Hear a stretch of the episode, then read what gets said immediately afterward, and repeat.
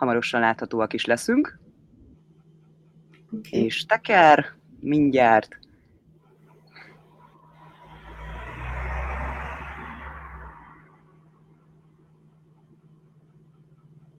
Szuper, sziasztok, minden, ami külföld. Mai nap folyamán egy kicsit érdekes lesz a dolog, mert nálam az áram az nem úgy működik, úgyhogy kellene, úgyhogy engem nem is fogtok annyira látni. Bez Dorottyával fogok Angliában érő írónővel beszélgetni, de hiszen ő lesz a főszereplő, úgyhogy én nem is leszek annyira fontos, maximum ugye a kérdéseket a felteszem, tehát én akkor így maradok így megbúvva. Szia Dóri, köszönöm a lehetőséget. Kezdjünk is bele akkor. Anglia. Hű, kezdjünk bele. Szeretettel köszöntöm a nézőinket.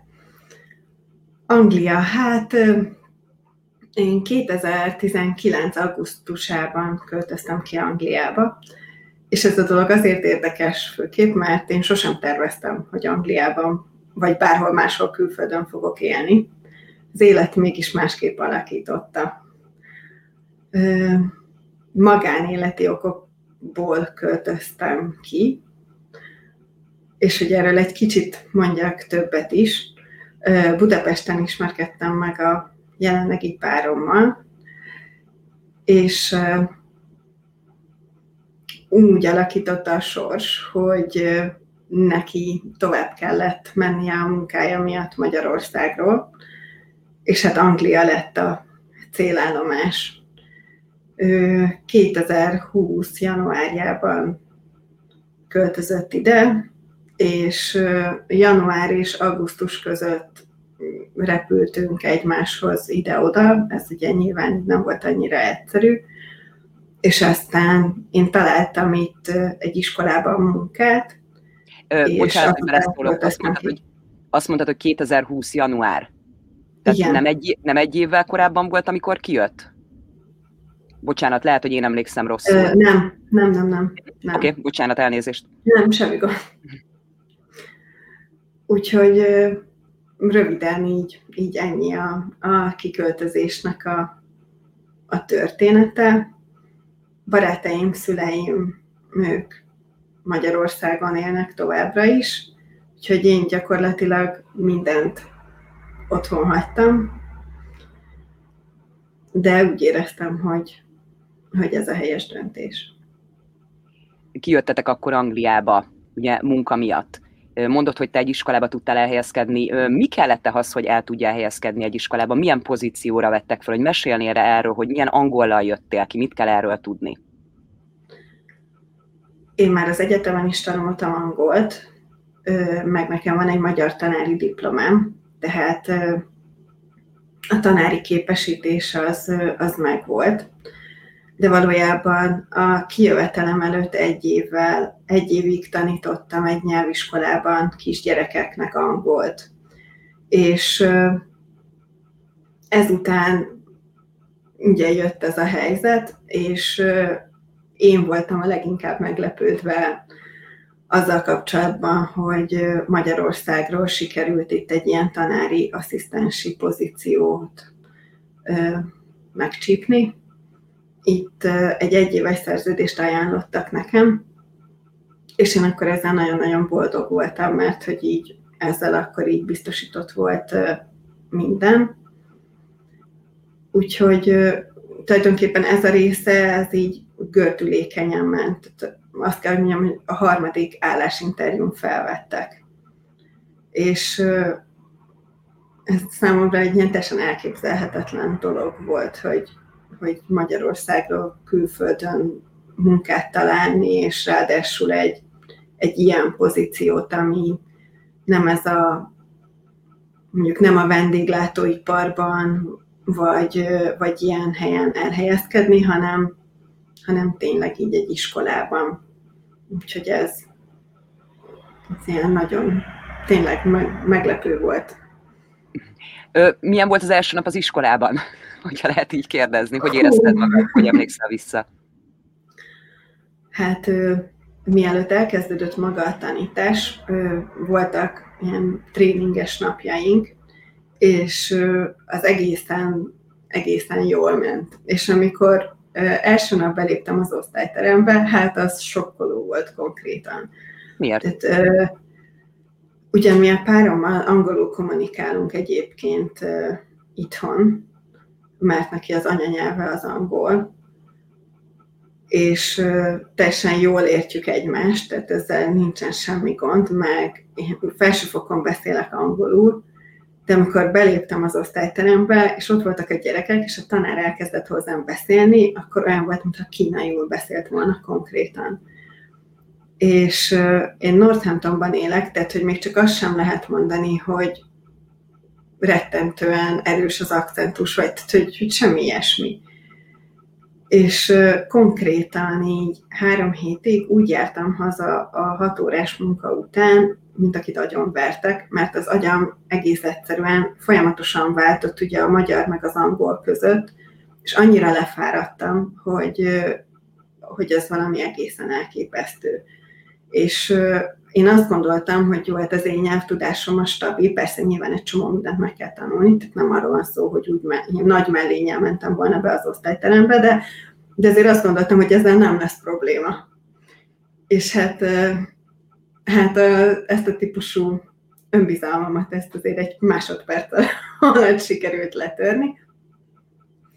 Aztán így megszoktam ezt a De szerintem ez egy nagyon jó dolog, amit mondasz, mert ugye sokan úgy jönnek ki, vagy ugye sokan mennek külföldre úgy, hogy nincsen nem mondhatják azt, hogy jó, megfelelő angol nyelvtudásuk van, ugye, hogy fel tudják magukat mérni már otthon, de ugye hát papírod is van róla, hogy elég magas szintű angolok van, hogyha lehet így mondani, tehát akkor így szerintem senki ne keseredjen el, hogyha így nem érti rögtön, ugye? Az embereket, abszolút, hogyha ide jön. Abszolút, és én mindenképpen azt mondanám, hogy egy alapszintű nyelvtudást mindenképpen érdemes megszerezni otthon bármilyen országba is utazzon az ember, mert azt gondolom, hogy, hogy enélkül mondjuk bankszámlát nyitni, vagy tehát, hogy az ilyen legalapvetőbb dolgokat megtenni, az, az iszonyatosan nehéz. Tehát én el sem tudom képzelni, hogy egyébként enélkül emberek hogyan vállalkoznak ilyesmire. És becsülöm őket meg mindent, hogy azok, akik, akik ezt meg tudják ugrani enélkül, én ezek alapján, a tapasztalatok alapján, én, hogyha egy olyan országba kellene mennem, ahol nem beszélnek angolul, biztos nem indulnék el úgy, hogy, hogy legalább minimális szinten nem beszélem a nyelven. Mi volt neked lelkileg a legnagyobb nehézség ebbe a külföldre költözés, külföldre indulok, és mondhatjuk azt, hogy ugye együtt a pároddal új életet kezdtek itt Angliában. Mi volt így visszagondolva talán lelkileg a legnehezebb? Nekem nincsenek testvéreim. Úgyhogy a szüleimet otthon hagyni Magyarországon, az, az elég nehéz volt. A barátaimmal gyakorlatilag napi szintű a, a kapcsolattartás Facebookon, vagy valamilyen formában, tehát hogy ö, emiatt annyira nem aggódtam, de a szüleimnek ezt ö, először nagyon nehéz volt megszokni és nem csak nekik, nekem is. Tehát persze ott a telefon, meg, meg ugye akkor még lehetett repülni, tehát hogy, és ez is vicces volt, mert szeptember végén így pont visszautaztunk egy hétvégére, tehát így egy hónap telt el, és utána a szüleim jöttek november végén. Tehát, hogy így elég gyakran láttuk egymást, de például amikor a szüleim novemberben ö, visszamentek, az, az egy ilyen, hát az nagyon rossz volt. Gondolom. Baráti kapcsolatok hogy alakultak? Mit tudsz javasolni az embereknek, hogy hogy vágjanak neki, hogyha külföldre mennek, ugye az új barátságok kialakítása, ismerettségek kialakítása, te ezt hogy élted meg?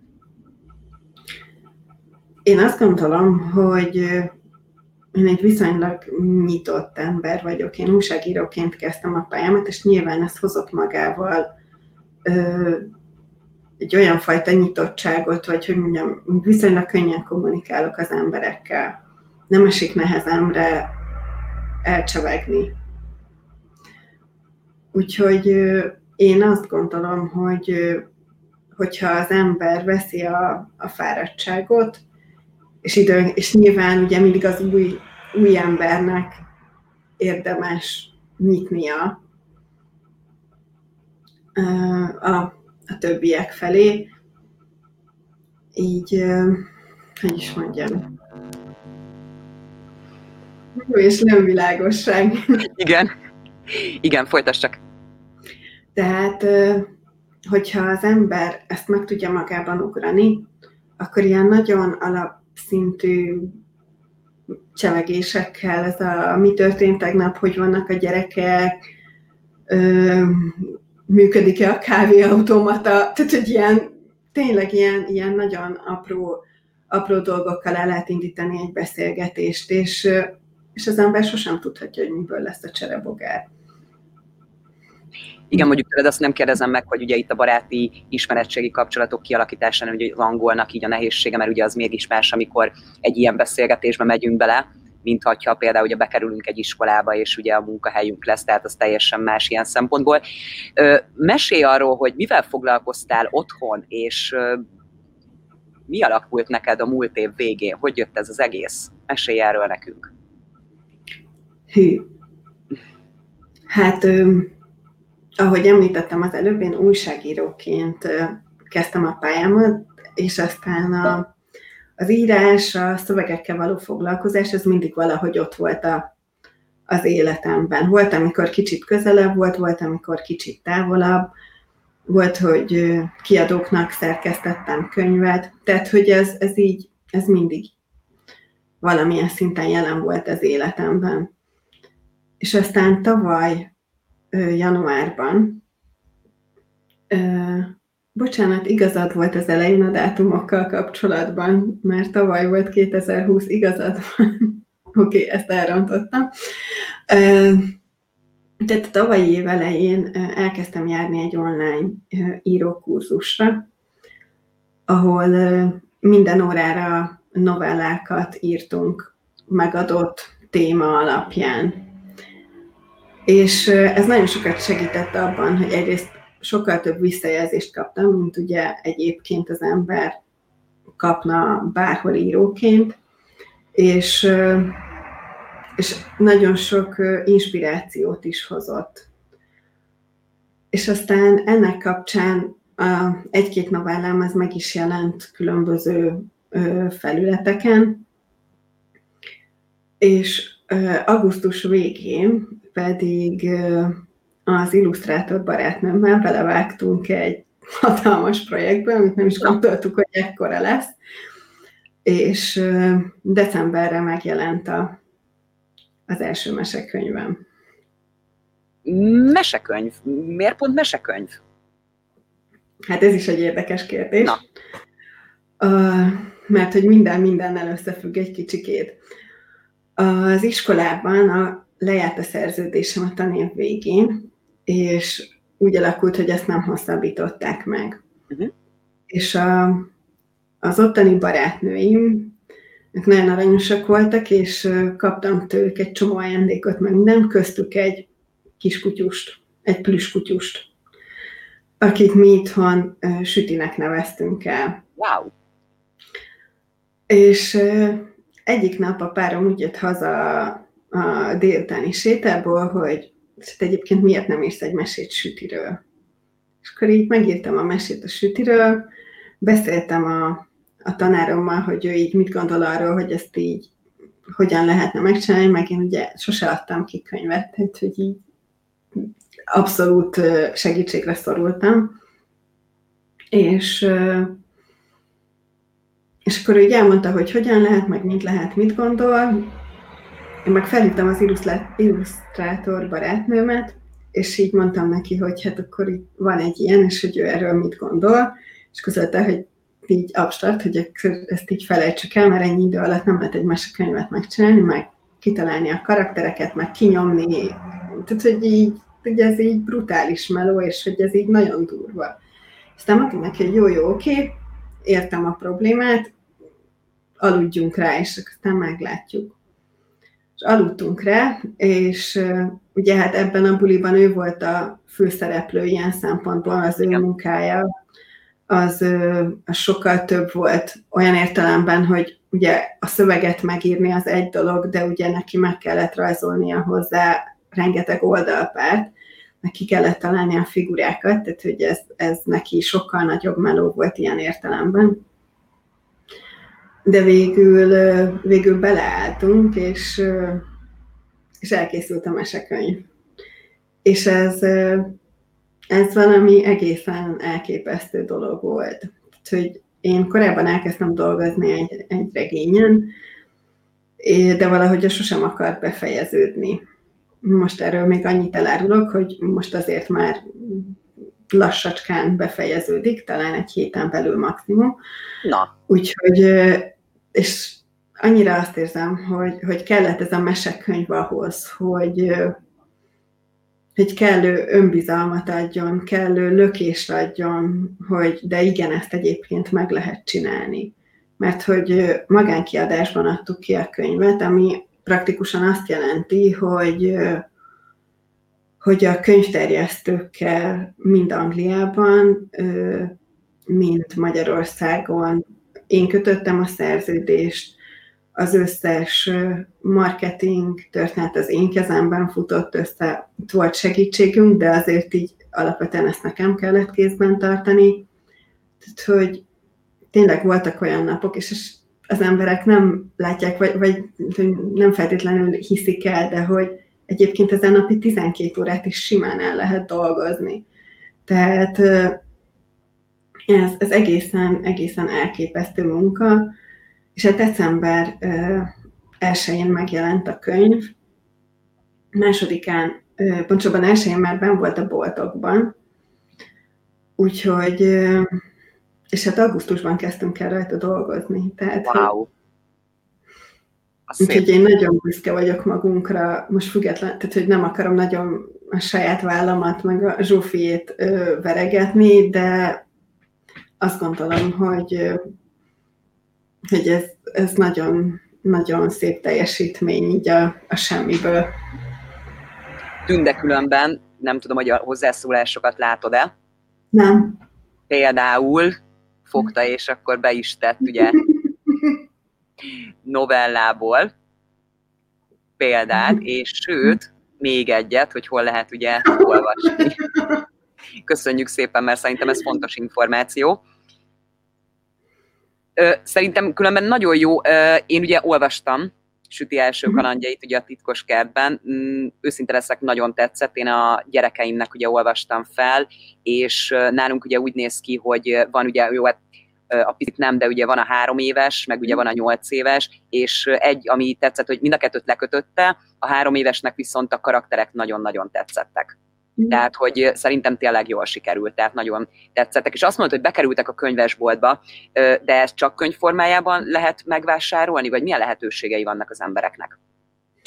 Ö, ma, otthon Magyarországon meg lehet vásárolni könyvesboltokban.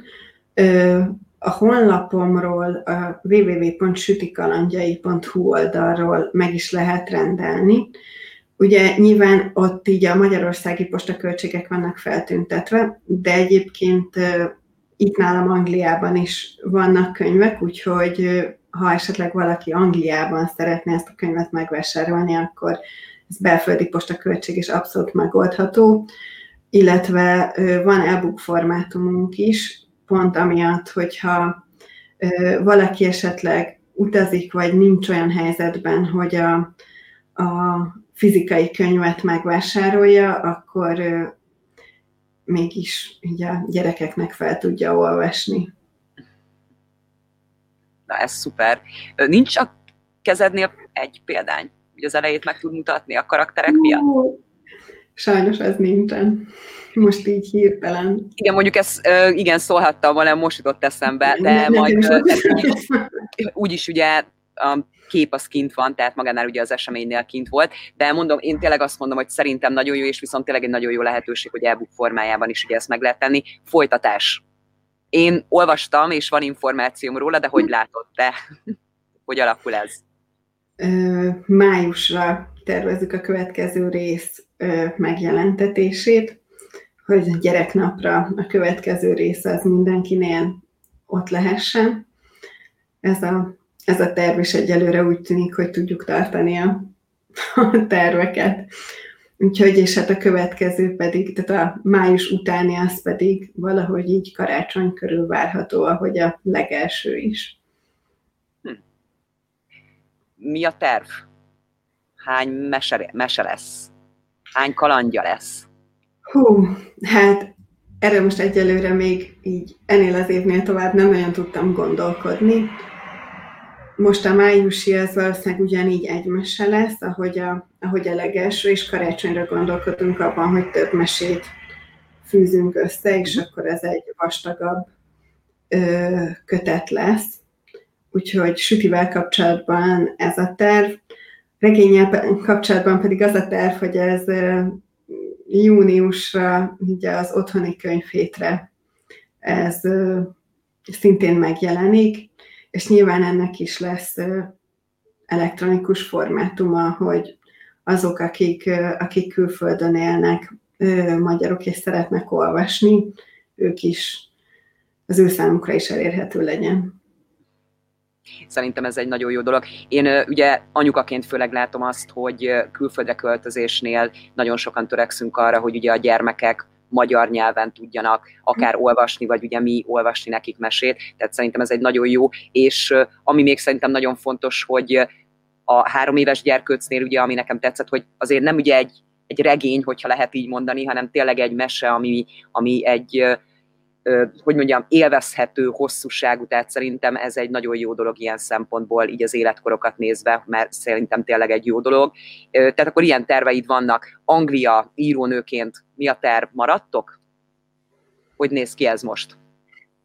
Hát ez alapvetően a párom munkájától függ, de mivel én ugye gyakorlatilag egy laptophoz vagyok kötve mindösszesen, ezért ilyen értelemben elég mobil tudok lenni, úgyhogy az a tervünk, hogy maradunk, de hogy hosszú távon ezt az élet hogyan változtatja meg, azt, azt nem, nem tudom megmondani.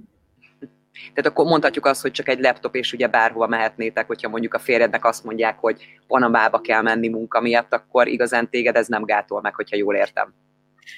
Nem, ez nem, bár mondjuk nem biztos, hogy Panama lenne az az úti cél, ahova először mennék, de, de igen, igen, abszolút. Tehát egy, egy számítógép és időnként némi internet hozzáférés az nem árt, de alapvetően igen. De... Összegezve te jól érzed magad Angliában? Igen, amit nehéz megszoknom még mindig, vagy amivel időnként küzdök, az az időjárás. És tudom, hogy ezen mindenki röhögni fog, de hogy tényleg, tehát, hogy amikor az ember fölkel, és hétből hét nap szürke, és felhős, és még esik is, ez nekem ezt, ezt még mindig nehéz megszokni. Tehát, hogy nem is tudom, hogy ezt hogyan lehet áthidalni, de...